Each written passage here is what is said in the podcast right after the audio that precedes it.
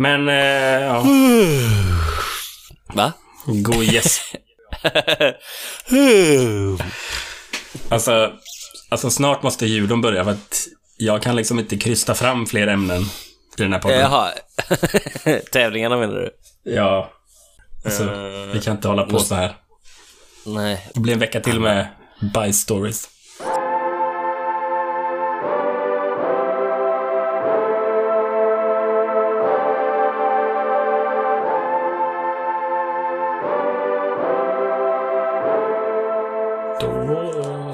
Välkomna till Judopodden. Välkomna. Ska vi skita i presentationen? Kanske bara kör. Vi kör bara tycker jag. Nu kör vi.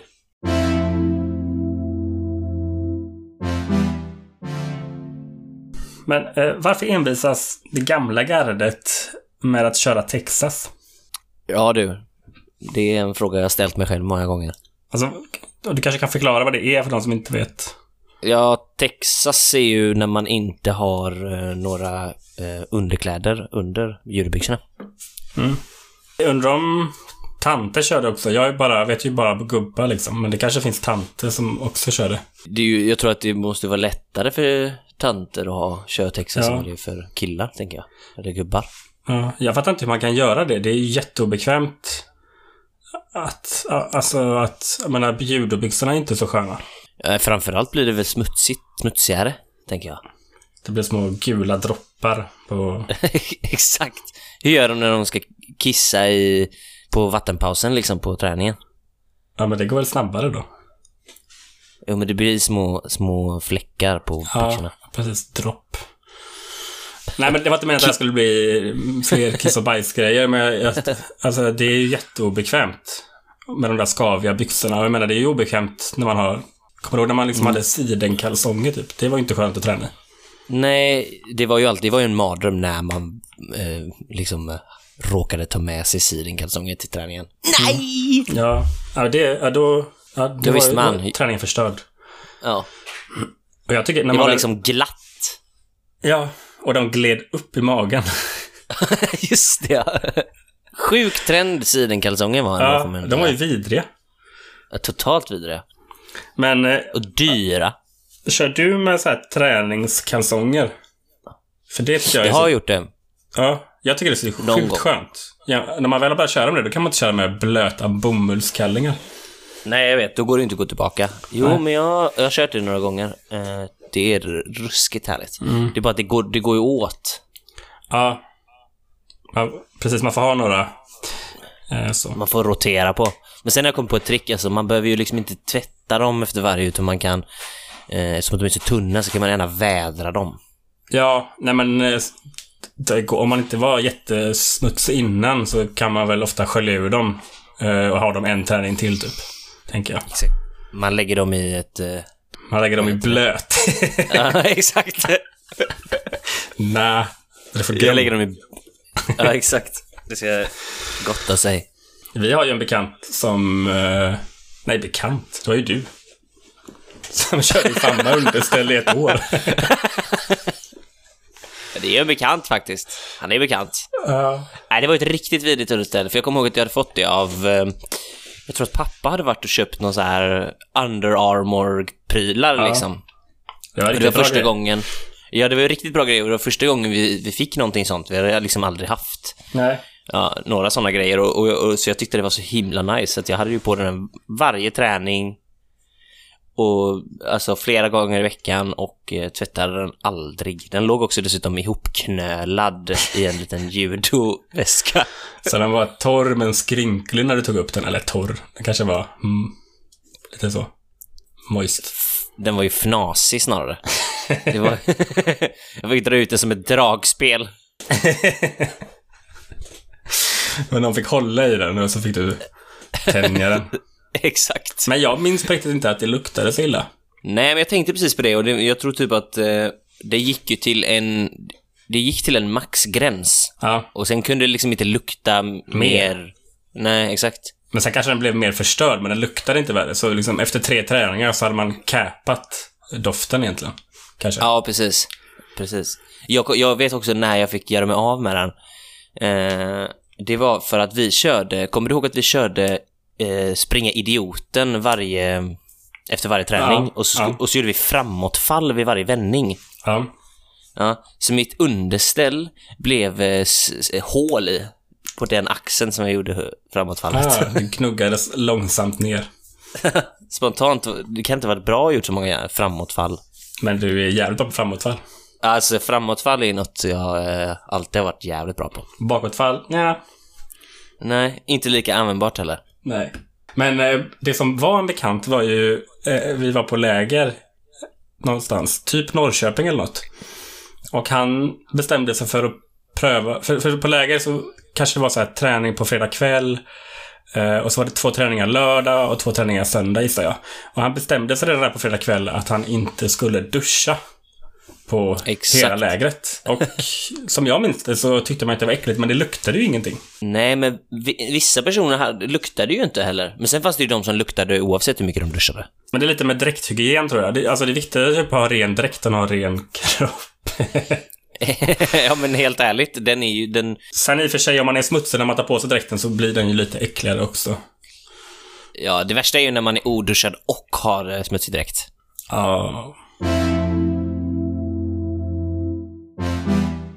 Jävlar vad ont det gjorde när vi... Eh, vi körde ju lite judo förra veckan. ja. Och nu har man inte kört på sjukt länge och eh, det gör ont när man inte har blivit kastad på länge. Eh, ja, det är som att... eh, det är som att det vibrerar i kroppen, typ. Nu, nu hade jag lite träningsvärk i benen också, men... Jag vet inte, det är nå- någonting. Det var som att så här, det här kan inte vara nyttigt. Det gjorde så jävla ont i, i typ, ja men vad, vad heter framsidan av vaden? Skenbenet? Nej. Ja, jo. Skenbenet. Ja, och Ja. fötterna då såklart. Men, men det blir ju ofta bättre när man har kört ett tag. Ja, men, men det, alltså, det tar ju ett tag innan man har blivit sådär avdomnad i kroppen så man kan bli kastad hur mycket man som helst. Ja. Ja, precis. Det tar ju ett tag på själva träningen. Men, men sen också, allt eftersom veckorna går, tänker jag att man, det gör mindre ont också. ja, ja, det gör det ju. Jag tycker Men alltid... sen så var ju inte, vi körde ju rycket upp också så att du snärtade i fötterna varje gång. Just det. Den, är, den borde vara olaglig. Ryckt upp. Det är fan värre än dykning alltså. Då, då kommer jag att tänka på eh, en, en sommar och jag kanske var 15, 16 eller någonting. Och så var det väl i slutet av sommaren så hörde en klubbkamrat av sig som var lite äldre och han, han, han tränar och tävlar och var ganska seriös och sådär i alla fall. Och så frågade han, ah, vill, vill du haka på till, eh, till Borås och, träna lite judo? Eh, Ja, och så då, då var då landslaget tränade där. Eh, eller några av dem i alla fall antar jag. Ja.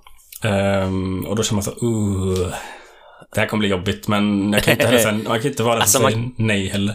Det går inte att säga nej till det erbjudandet, men Nej, man är inte det- jättesugen. Nej, men det går verkligen inte. Och det, man är ju, alltså man vill ju ändå träna och bli bättre och sådär. Och, och så var det ytterligare en kompis som skulle dit. Så då... Men det här var typ första judoträningen på hela sommaren. Och eh, ja, men det gjorde så jävla ont. Alltså de var ju jättebra. Mörden i rand och det, men det var också så här mycket hårdare träning än vad man kanske brukade köra på klubben med som jag minns det, en miljon olika ingångar och sådär. Och efteråt då, jag, jag hade typ bara sprungit och gymmat hela sommaren. Eh, och så minns jag efter alla de här ingångarna att jag typ hade slitit upp hela fotsulan. Alltså där hade man lite så här hård hud. Men den, Ja. den hade väl typ så här mjuknat lite av att inte köra judo. Så efter alla de här ingångarna så hade jag liksom skrapat upp hela fotsulan på ena foten så det bara var liksom Mm, mumma. ja, skavsår fast under foten. Det var ingen eh, smooth igångsättning med lite teknik första veckan på Borås. Nej, det, det är inte inte riktigt. va. De, alltså, de hade väl kört hela sommaren och skulle väl tävla Ja, ja. förmodligen. De hade väl gjort eh, 18 miljarder tester på Bosön hela sommaren. Förmodligen. Varför åker de till Bosön hela tiden? Ja, men det är lite nice där. Jag vet inte, jag har Ja, men det aldrig åkt dit träningscenter tror jag. Ja, men de gör väl tester och sånt där också. Men sen, ja, de tränar väl också i Ja, jag antar det. Nej, Men det är väl en god anläggning att åka till och alla är ju, bor ju inte på samma ställe så att man måste ju väl åka någonstans.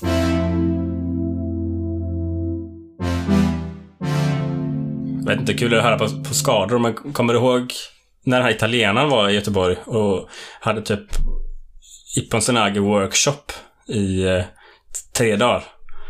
Oh ja. En grym tränare då från Italien. Eh, jag minns att jag körde med typ samma, man kör, körde kanske med samma, jag har i alla fall samma träningskompis he- hela tiden. Och han körde vänster Ippon Senagi med grepp i slaget.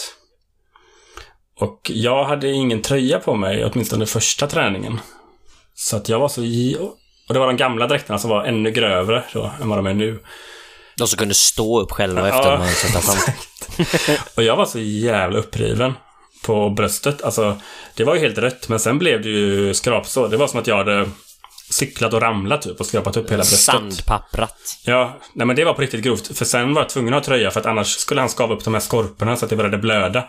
Och jag minns att jag fick smörja mig typ med någon salva i två veckor för att det skulle, för att det skulle mjukgöra.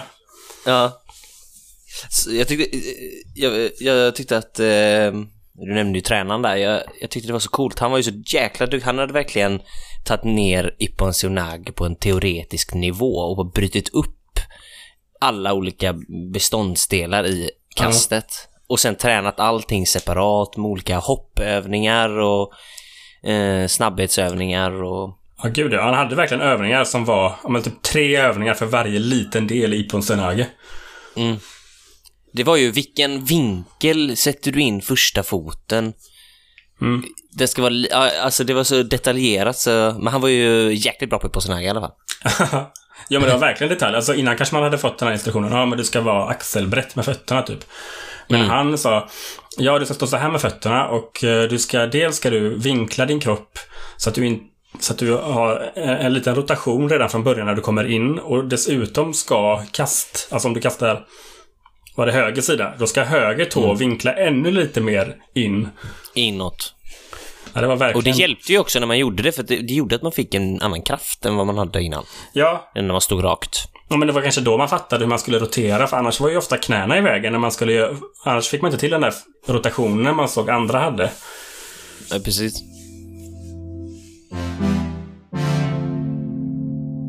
Nej, men eh, vi pratade ju om eh, Hajime och Shime. Ja. Och så häcklade vi typ domare lite grann för att de säger så, eller tränare för att de har lärt ut en, lärt, Ja. lärt en det. Men jag kom på att eh, jag vet ju inte vad det heter när träningen är slut. Alltså, är det... s- Så det var det? Alltså, är det Sodemare? Eller, Eller är det så det madde? ja, eller som jag alltid sa förr, Sormare. Soromar, just det. Ja, men jag vet sa inte. du med en annan, du sa det ju med en annan, eh, lite annan ton. Soromar! Ja, men eh, alltså nu kan jag googla för nu har jag ju tänkt på det. Men, men på riktigt så vet jag inte. Och ofta med barnen så brukar jag bara, det gör jag både när träningen börjar och slutar. Då klappar jag bara. Ja. så vet de. det, är en enkel. Nej, men jag håller med. Man är faktiskt dålig på... Jag kommer att tänka på en till grej. Kom ihåg för... Eh, eh, ja, du vet ju ordet, när man har en vasari och får en vasari till och det blir ippon. Ja. Vad heter det egentligen? Avasett, har jag alltid sagt. Ja, men det låter så. Men jag tror att det heter så. Eller det heter avasete. Tror jag. Ja, okej. Men jag är inte hundra. Så vi kastar lite sten i glashus här kan vi säga. Ja, det kan vi verkligen säga.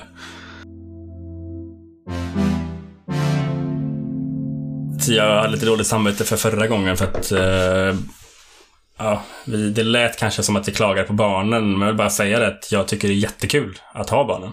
Och eh, man har ju, de här sakerna som vi pratar om, man kanske man har ju själv varit den där som vill ha plåster eller eh, Ja, eh, precis. Och sådär. Det är ju helt eh, normalt. Jag, ja. jag, Absolut. Jag tänkte, och när jag tänkte på det så kom jag ihåg eh, när jag var ganska liten och inte hade på så länge då, judo. Så var det någon övning, ja men ofta kör vi lite gymnastik i början på träningen. Och av någon anledning skulle, vi var en stor grupp, alla skulle göra en i taget. Mm, jävla dålig idé får man ändå säga. Och då skulle alla göra kullerbytta. Och jag var typ lite osäker på kullerbytta. Så, att, och så var, var jag, jag var sist av alla. Så då kom tränaren fram till för mig. du, du, du? Du, du, smög bak, längst bak, så du inte skulle behöva göra Det gjorde jag säkert. Men jag tror också, jag var ganska liten när jag började, så jag var, var nog minst i gruppen kanske. Jag hade hamnat längst ner för, ja men man satt där från början. Mm. Nej men eh, då så minns jag att jag frågade träningen om jag kunde få göra bakåt kullerbytta istället. Och han bara, ja, det, Nej! Jo, men jag var mycket bättre på det. Så jag blev jätteglad att jag fick det. Eh, och så minns jag att han sa då till grupperna, och här kommer den som gör bakåt kullerbytta! Sjukt roligt faktiskt. Ja. Man sa ju så. Man, man, man, har- man har ju sagt sådana grejer när man var tränare liksom. Man får ju peppa barnen som Ja. inte vågar. Man fattar ju att, alltså, kullerbytta är lite svårt. Huvudet är ju vägen. ja, det är ju inte en supernaturlig rörelse då. Nej. Men nu kan jag det, jag lovar jag. Och här kommer en kille som gör bakåt Exakt.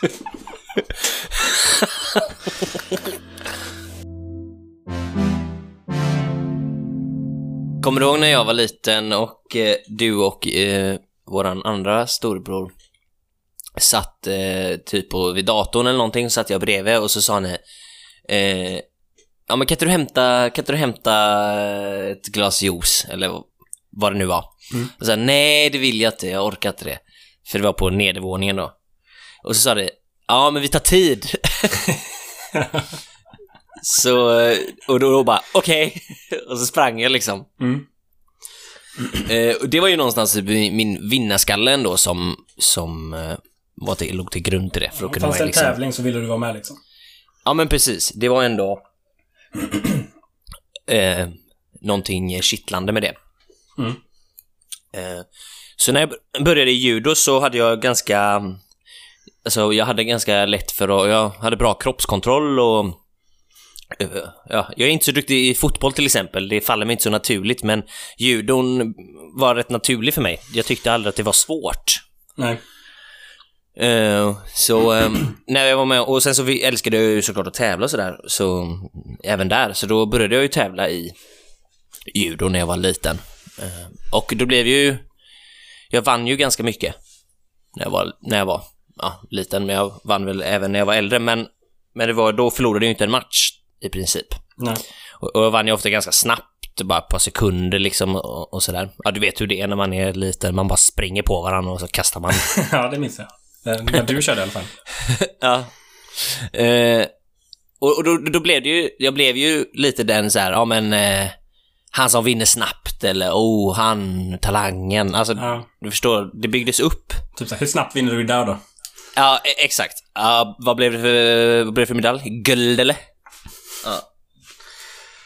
Och det blev liksom, det, till, till slut så, så, så, uh, till slut så blev det, byggdes det någon form av press. Alltså en ångest, typ, hos mig. Och det är sjukt för jag har tänkt tillbaka på det. Och det kom, jag tror typ redan att det kom när jag var typ 10 år gammal. Men då yttrade det sig till exempel i att, att jag var inte så sugen på att åka till tävlingen på morgonen. Mm. Men sen när jag väl kom dit så släppte allting och så började jag Mm. eh, började, började jag eh, alltså då körde jag på liksom. Men, men det, växte, det växte hela tiden och eh, när jag blev eh, lite äldre så då, då kunde det nästan bli så här att ett par dagar innan att man inte såg fram emot det och även fast jag älskade ju att tävla men, men det var någonting som satte stopp som var större som gjorde, som gjorde att jag helst, hade någon, hade jag fått trycka på en knapp som gjorde att jag inte behövde tävla så hade jag gjort det förmodligen. Mm, mm. Eh, och, och då funderade jag lite kring så här, varför jobbade vi inte så mycket? Vi har snackat lite om den mentala biten, men att vi borde jobba mer med den mentala biten även i yngre åldrar. Mm.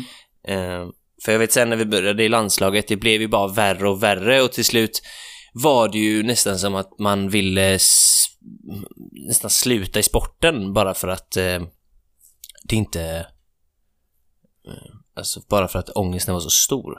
Eh, Och man tyckte att man blev... Om man förlorade en match, då var man värdelös. Mm. Det är ju en sjuk tanke att ha som en eh, 12-åring liksom. Eh, Att man eh, lika väl kan eh, skita i allting om man förlorar en match på en, liksom en Ja. västcup. När, när verkligheten är så att en match betyder ju ingenting egentligen. Nej, det betyder verkligen ingenting. Men det blev att det betyder allting. Mm. Eh, och det blir mest tydligast när vi, vi har ju en eh, gemensam kompis, William, som, ja, han var ju med oss hela tiden. För han bodde ju granne med oss i princip. Mm. Så vi umgicks ju och han tränade judo och han började ju ganska mycket senare, så att han hade ju typ orange bälte kanske, när, jag, när vi hade blått. Mm. Något sånt där. Eh, och eh, vi vägde ju ungefär samma och ja, vi, vi fightades emot varandra och han var ju nybörjare liksom så att jag vann ju Mm. mot honom. Eh, Men han var, han var, blev väldigt duktig, han är ganska, hade ju väldigt bra fysik om du kommer ihåg det. Han Ja. byggde ju muskler när vi var 14 liksom. Ja. Och sen får man komma ihåg, han tränade ju mer.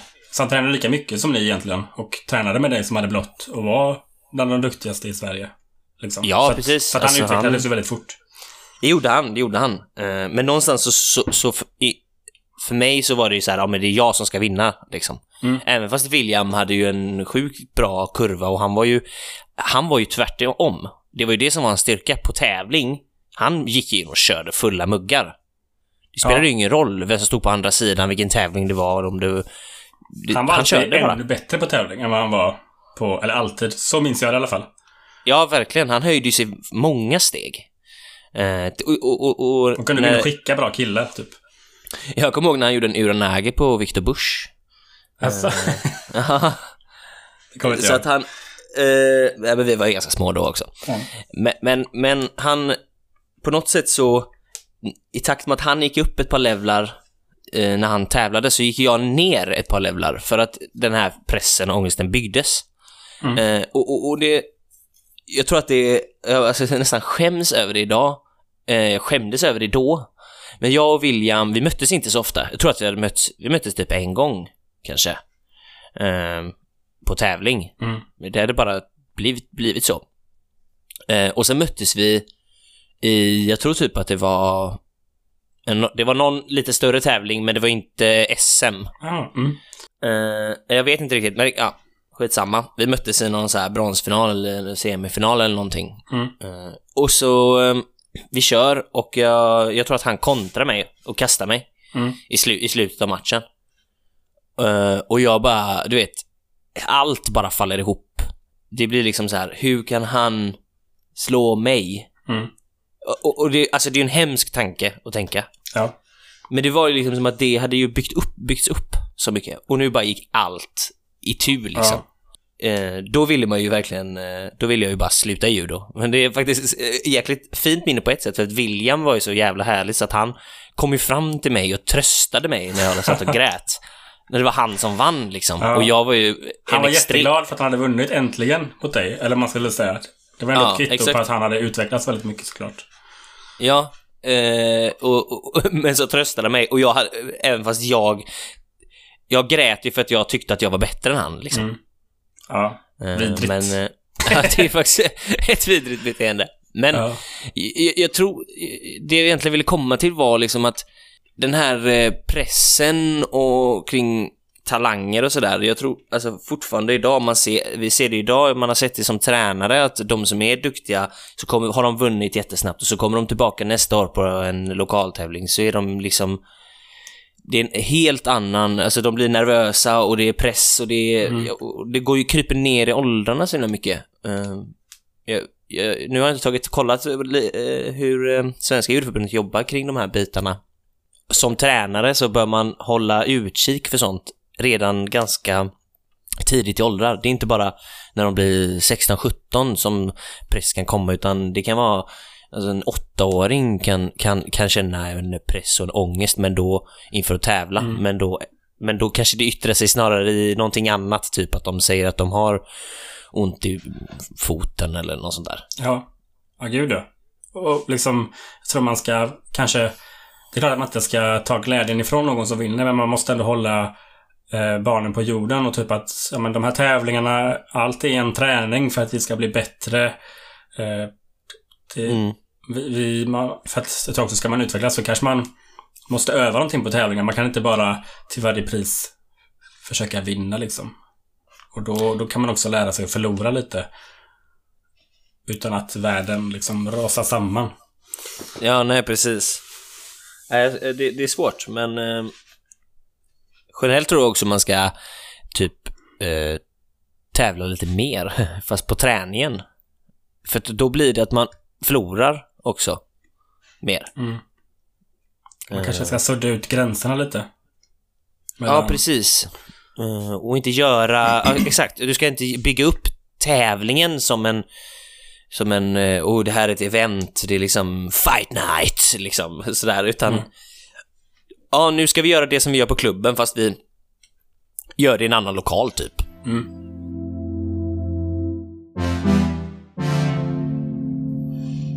Eh, ska man typ triggervarna lite om man ska prata om ätstörningar och sånt? Eller är det... Kan man köra det? Jag, jag kan inget om sånt. Eh, nej, inte jag heller. Jag tänker så här. Den som inte vill lyssna på, på, på mat och vikt och sånt, de kan stänga av podden nu för det kommer inget mer efter det. Alla andra kan lyssna. Ja, nej men eh, vi har ju pratat om tidigare att eh, vi håller ju på med en, eh, en viktsport. Och eh, jag vet inte, det behöver man inte förklara. Det vet väl alla att det innebär att man väger in sig. Eh, eller att man tävlar i viktklasser. Och det är inte bara judo. Det finns ju brottning och boxning och MMA och jag vet inte, taekwondo antar jag också är Ja, alla de... Jämfört med då precis. fotboll där man inte kanske väger in. Nej, men i alla fall när man då, när man nämner det för utomstående så, så har jag upplevt att många kanske är liksom, de blir lite skeptiska typ. Eller att först är de typ så här lite mer fascinerade. Eh, de, över att man kan bestämma att man ska väga en viss vikt. Fatt. Fattar du vad jag menar då? Att vadå, hur kan du väga 81 typ? Eller? Hur, hur kan du veta, alltså för att, för att generellt så kanske folk inte väger sig så ofta. Nej, precis. Hur, då? hur kan man styra det? Exakt. Eh, Men vi som håller på med det här, då, eh, för oss är det kanske så här, har man lite mer instrumentell syn på vikten, om det är ett korrekt uttryck. Men att man kan ju väga vad man vill egentligen. Alltså jag brukar ju tävla i 81, men om jag vill tävla i 90 så kan jag ju bara välja att lägga på mig mer mu- muskler. Alltså jag måste ju träna och äta såklart, men, men du fattar vad jag menar. Ja, jag fattar. Det är ju ett medvetet beslut denna. Ja, jag tror att för andra människor så... Sen försöker många påverka sin vikt såklart, men för andra är det så här att man... Man... Det man väger, man vä, väger man typ. Alltså, sen kanske de inte är nöjda med det, ja, eh, eller sådär, men, men för oss är det mer såhär, ja men jag kan vara en 100 kille eller jag kan vara en 73 kilos kille. Det är bara, handlar bara om vilket arbete jag lägger ner typ. Ja, exakt. Det blir mer eh, bara ett fack, eller en siffra egentligen. Ja, precis. Ja, men i alla fall då, vissa blir lite skeptiska eh, när man tar upp det här. Eller så har jag upplevt i alla fall att folk, eller kompisar kanske De rynkar på näsan lite, för de tänker att det här kan, kan vara dåligt. Precis, att det kanske inte är så hälsosamt med invägning, kontroll av vikten och så kanske man har nämnt mantning och, och sådär. Och då, då är det verkligen sådär, men då kan man inte få, få anorexia när man är besatt av vikten och håller på och bantar och, och sånt. Mm. Och då, då, tänk, alltså då, då tänker jag tillbaka typ hur det har varit under vår tid när vi har växt upp och, och tränat och tävlat och sådär. Att, att då, eller min upplevelse är att, typ att inställningen har varit så här bara att nej men vi håller på, håller ju så mycket koll på våran vikt och vi har kontroll över den och, och sådär. Och, och därför så löper vi mindre risk att få problem med ätstörningar. Alltså, känner du igen det? Att man pratar så? Ja, absolut. Och sen eh, också att man... Att vikten inte var en big deal. Det var bara en siffra. Och det var inget som man brydde sig om, utan det var bara nödvändigt för att, att veta för tävling, typ. Precis, för, du, för man visste kanske att eh, vikten säger ju ingenting egentligen om, om en person och det är ju sant. Men, men, för, men som judoperson kanske man menar så men det beror ju på vad vikten är eller hur bra man är i övrigt på judo och sådär. Ja. Uh, I alla fall, men, men det här, alltså jag var övertygad om att det var så här, och det lä- låter ju typ rimligt på ett sätt. Men, men eh, ja, de senaste åren så har jag liksom tänkt lite mer på det här. Ja, eller hur, alltså hur normalt förhållningssätt har man till mat egentligen? Och då utgår jag ju från mig själv. Att, eh, alltså efter alla de här åren av träning och bantning, att liksom inte att jag liksom inte har en riktigt normal inställning till mat och vikt. För, för några år sedan kanske jag såg mat typ som, ja men det är någonting som bara måste ner. Jag Mm. tränar och gymmar mycket och sådär. Och det handlade bara om att trycka i sig mycket mat för att man ska lägga på sig. För att ge näring till kroppen, fast det var bara ett nödvändigt ont. Ja, men precis. Och så tycker jag också att efter ett tag fick man liksom en lite overklig inställning eller bild, eller hur man ska säga. För att man, man pendlade ju sådär, man åt jättemycket för man tränade mycket men man kanske höll igen inför tävlingar eller, eller sådär. Och till slut kände jag ändå att om man tänker efter att man liksom om, om man då inte åt så mycket, då kände man sig klen och det kändes typ som att kroppen förtvinade. Men det gjorde den såklart inte bara för att man inte åt på några dagar. Och, och, när man åt mycket, då kändes det bra först. Men sen kändes det som att oj då, men nu är jag inte riktigt lika... Nu har jag lite mer fett än jag hade förut typ. Fast det vet man också, det händer inte på några dagar liksom att man... Att man lägger på sig massa fett? Ja, ja men precis. Men ändå kändes det så. Ja. Um, för att man var så medveten också. Precis, man var medveten men samtidigt kanske verklighetsuppfattningen var lite skev typ. Ja. Uh, och det, man kändes, det kändes aldrig riktigt bra. Det var ju aldrig tillfälle man var nöjd. Nöjd. Typ. Nej, precis. Sen, sen menar man kanske tyckte att ja, men, ja, men jag lyfte tungt eller jag orkade mycket på, på randoren typ. Men man kände sig ändå inte riktigt nöjd. Det, det var alltid någonting med vikten som skulle justeras eller med formen. Exakt, exakt. Typ att ja, men jag vill gå upp mer för jag vill, vill ha lite mer muskler och jag vill vara lite tajtare typ. Och, och så ett jävla ja. meckande. Och så dessutom en anpassning då till en viktklass. Att man kan inte ligga för högt över den och så vidare. Nej, precis. Och typ att i ena stunden så, så kunde man sitta, man kunde verkligen vräka i sig och sen i den andra kände man sig riktigt eh, fläbbig typ. Fast ja, det var man inte. Ja, bilden på en själv blev ju skev helt enkelt. Exakt. Och då, alltså jag menar typ inte att, att eh, att jag har anorexia eller bulimi eller något sånt där. Men, men, men det är inte heller så att antingen har man det eller så är allt frid och fröjd typ. Alltså jag tänker mig ja, att det, det finns ju en grå... Finns en skala där. Exakt, att det är ju en skala och eh, jag menar, man kan ju leva gott och må bra och, och, och, och det gör jag absolut. Men man kan ändå ha liksom en problematisk hållning till mat, eller vad man ska säga. Mm.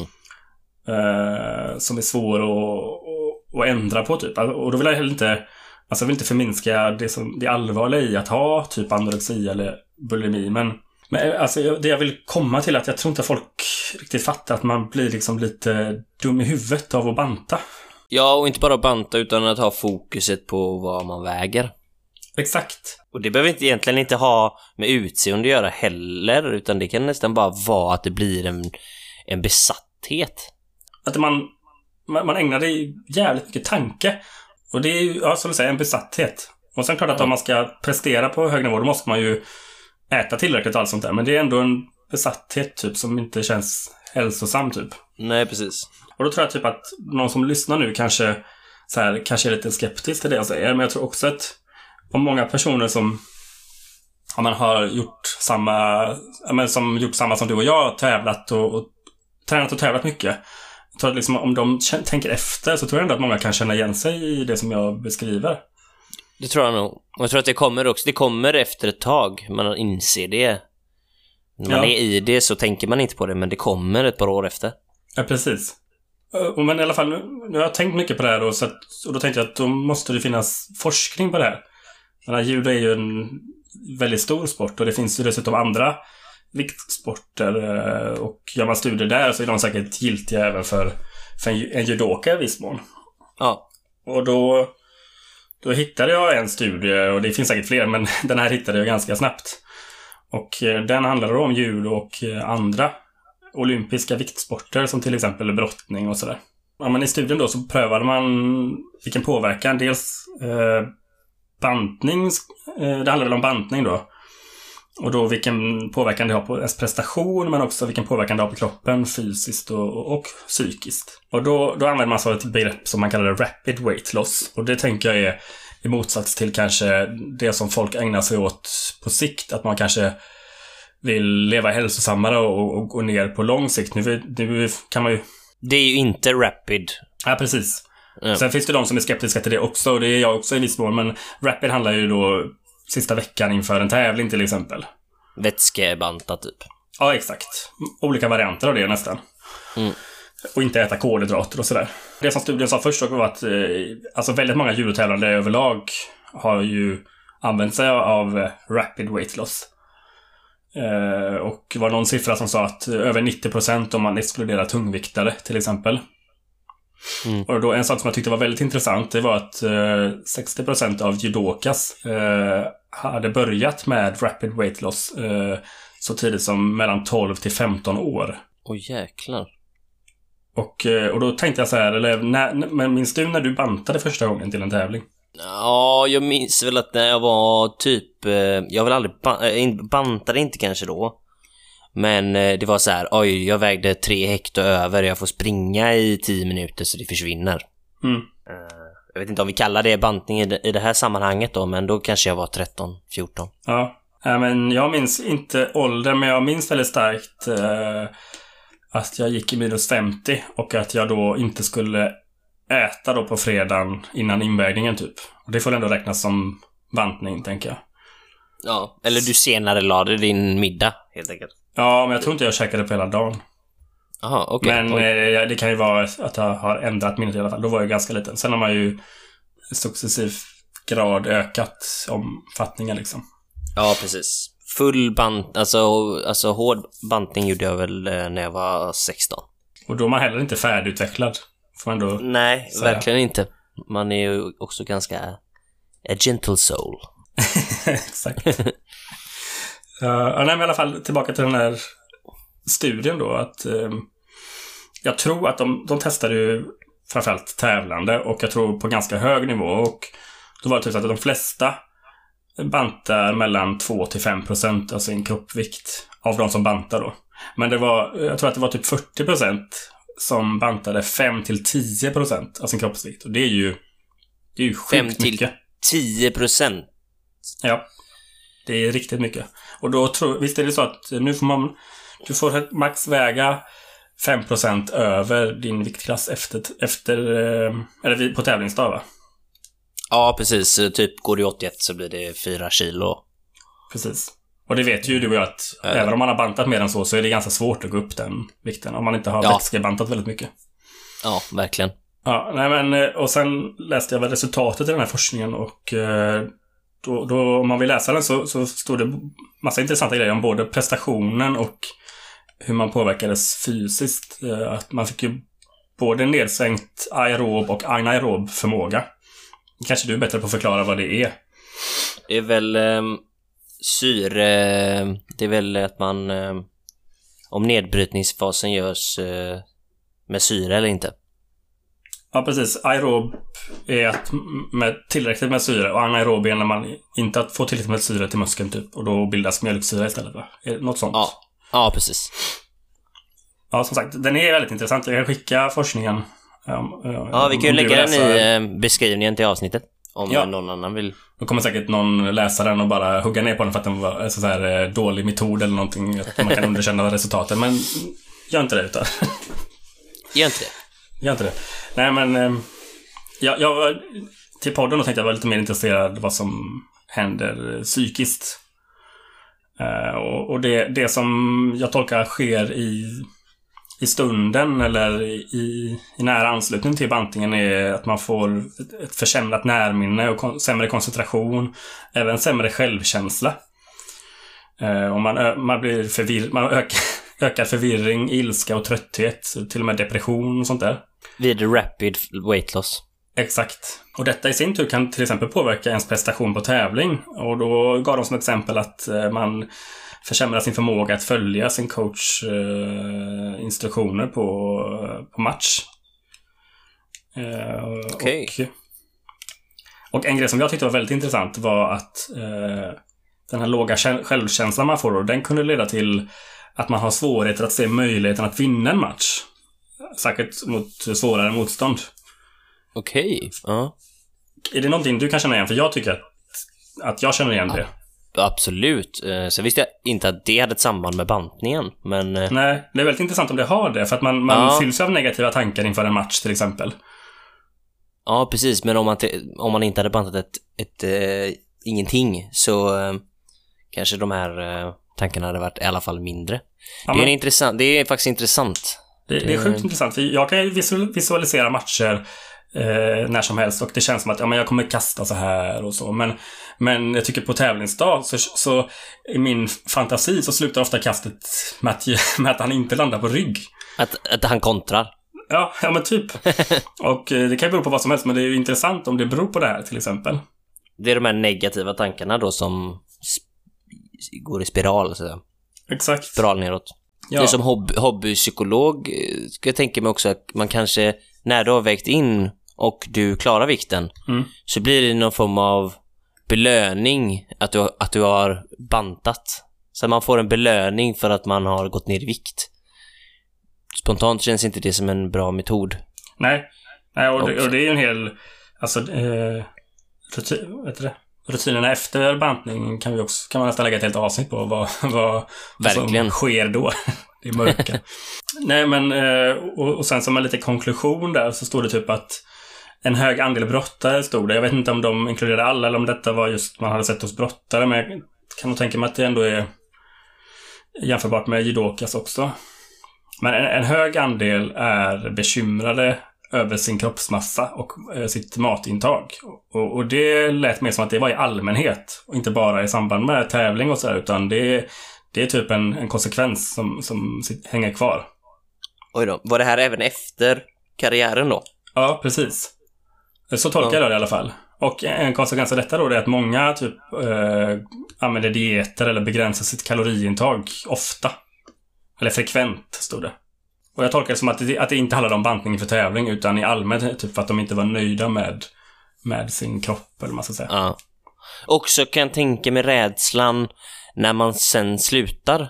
Att rädslan att eh, tappa formen man hade som när man var elitidrottare. Ja, verkligen. Eh, Det, det, det tror jag också. Det är en, en stor eh, del i det. Eh, Och och något som jag också tyckte var väldigt intressant var det här. Där det stod att 10-20% känner att de inte kan kontrollera sig när de äter. Och, och då, då la även den som gjorde alltså att undersökningen la till då att detta är ett klassiskt symptom på ätstörning. Ja, då är man ju ätstörd då. Ja, men precis. Det är ju det. Alltså ätstörd, då tänker man direkt det allvarligaste, allvarligaste. Ja, Men, det, men det, det kan ju vara en sån här grej också. Exakt. Ätstörd betyder egentligen inte att jag håller på... Inte bara att man håller på att svälta ihjäl. Men, men, eh, men, men det kan ju betyda... Alltså, det du sa innan, efter, efter invägning. Alltså, hur sjukt har man inte vräkt i sig då? Först hade man en sån här gottekassa som man tog direkt efter vågen. Och sen skickade man i sig en dubbel kebabpizza med extra sås typ. Och sen efter låg man på hotellrummet och mumsade i sig godis och gifflar eh, för min del. Mycket. Vi kanske ska säga att det här inte är eh, genomgående för alla, utan det kanske bara... Det kan ju ha varit också vi som vräkte i oss kebabpizza. Men det fanns Ja, jag har försökt sluta med det för jag tror att det fuckar upp magen lite. tror också det. Eh, ja, men jag överdrev lite. Men ändå, man kan ändå känna igen det här att det är, inte, det är inte så att man äter ihjäl sig, men att man ändå kan, inte alltid kan kontrollera sig när man äter. Ja, Exakt, man, man, man kan inte hejda sig att ta lite mer, eller... Ja, men typ så. Eh, Absolut. just det, så står det också att det här ökar efter tävling till exempel. Då är det eh, 30-40 procent som inte kan hejda sig. Och det, men det kan man ju, det kan säkert många känna igen. Att man, säkert om man har bantat då under en vecka innan, då, då passar man ju på veckan efter typ. Att just det, jag bantade förra veckan, nu ska jag passa på att unna mig typ. För snart ska jag banta igen. Det, ja, det skiter man ju att det- man snart ska banta igen. Utan det, man vill ju bara Samma visa om igen. moffa i sig. Ja. Moffa i sig. Och vi pratade lite om besattheten av mat eller att eh, besattheten av att kontrollera sin kroppsmassa. Det innebär ökad sannolikhet för att utveckla då ätstörningar som hetsätning, anorexi och eh, bulimi. Ja. Eh, och eh, undersökningen sa också att risken är högre bland kvinnliga atleter och det, det känns ju rimligt. Och då tänkte jag på jag vet inte om du känner igen det, men typ alla tjejer som jag känner, som jag har en haft en närmare relation med, pratat med om sånt här. Att de har liksom kunnat ge så många exempel på när de har vuxit upp med så här små grejer som har med vikt att göra och mat och ja men typ ska du Alltså sånt som man får med sig hemifrån typ. Ska du Ska du ta en extra ostskiva verkligen? Det är ju massa kalorier, alltså såna här små grejer hela tiden. Ja. Och det i kombination då med en sån här grej kan ju verkligen göra, tänker jag, att man eh, hamnar i kan- riskzonen. Ja, verkligen. Eh, Det tror jag. Man tänker inte på hur mycket det faktiskt påverkar förrän man ser det utifrån. På något sätt så, så vill man ju också försvara beteendet när man är i det. Ja, Vi vet vad vi håller på med. Det här är ju, vi, vi är inga amatörer. ja exakt. Ja, nej, men eh, en liten konklusion då i, i eh, eh, den här forskningen typ. Jag är snart klar. Nej, men Mm. mång, många är besatta av sin kroppsmassa och de är inte nöjda med sin kropp trots att de har låg fettprocent. Och det var också vanligare hos sådana som har tävlat på hög nivå. Ehm, Mm. Och dessutom var övervikt och fetma eh, mer vanligt hos före detta kampsportare jämfört med idrottare som inte använt sig av weight cycling som det kallades. Ja, alltså det är ju just den här pendlingen tänker jag med bantning inför tävlingar och sen moffande typ. Eh, och en sorglig sak då, vi har, det finns säkert flera, men vi har, har haft ett dödsfall i judon eh, 1996. Då var det en eh, OS-favorit som man hittade död i en bastu på grund av hjärtattack. Oj jäklar. Jag vet inte hur man ska komma bukt, få bukt på det, för att jag menar, de, i judon så försvaras det ju. Eh, Ja, precis. att man gör Och- det rätt.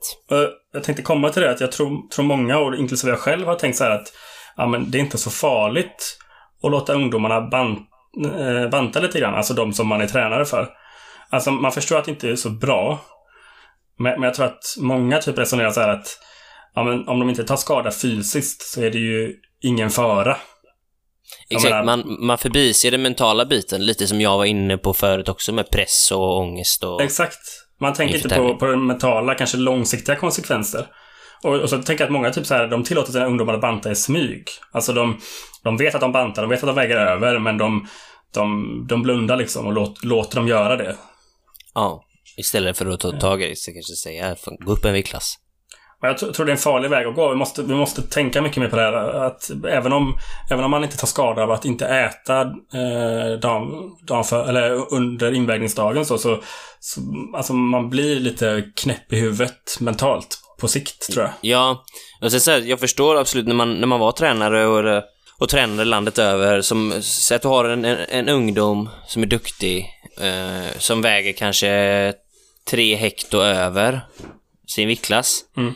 Eh, och är, det är ett ganska stort hopp upp till nästa viktklass. Och du vet att där kommer eh, den här personen förmodligen få stryk och eh, bli jätteledsen och inte tycka judo är kul längre. Bara allt på grund av tre hekton liksom. Mm. Som man vet är 10 minuter eh, joggning så är det borta. Mm. Då är det ju mycket lättare att, att, säga, att tillåta dem att göra det. Precis. Men jag tror man måste våga ta fighten där, att, eller, att, in, att se det långsiktiga istället för det kortsiktiga. Istället jobba förebyggande med att, just det, här vi var inne på innan, att eh, världen ska inte rasa samman om man förlorar en match. Det är kanske där du ska börja, så att då blir ju inte det ett problem. Nej, precis. Du, ja, men du, di- din, om, du är ungdom och tävlar i, i 73, ja, då- då är ju det förmodligen inte din slutliga viktklass. Utan om du väger över nu, du kan lika gärna gå upp. Det, det, världen rasar inte samman om man förlorar. Du kommer ändå inte gå i den här viktklassen resten av ditt liv. Varför Nej. skjuta upp det? När det får så negativa konsekvenser. Precis. Det var allt från Judopodden den här veckan. Hoppas ni tyckte att det var intressant och roligt. Vi får Signa nu. Ja, va? Säger Va? Ja, jag skulle bara säga att vi får se när nästa avsnitt kommer för att vi ska ju åka iväg och lite grejer. Så håll utkik. Eh, Vi kommer förmodligen att eh, hålla folk uppdaterade på Instagram. Så att judopodden. In. Följ. Hej.